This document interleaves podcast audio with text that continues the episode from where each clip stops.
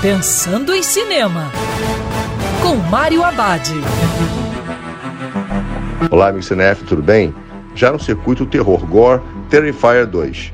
A história se passa um ano depois do primeiro filme. Acordando no necrotério após seu massacre na noite de Halloween do ano passado, Art the Clown está de volta. Desta vez, ele está de olho na jovem Sienna e seu irmão mais novo, Jonathan. Como é Halloween, mais uma vez, a sede do sinistro palhaço assassino deve ser satisfeita. A fantasia caseira de Halloween de Siena e sua trágica história familiar tem uma conexão misteriosa com os assassinatos que o homem de pesadelo com fantasia de palhaço cometerá novamente naquela noite. Terrifier 2 segue o mesmo caminho no primeiro filme, com muita violência explícita. A narrativa caminha bem, até que no final cria uma certa aura sobrenatural, sem necessidade.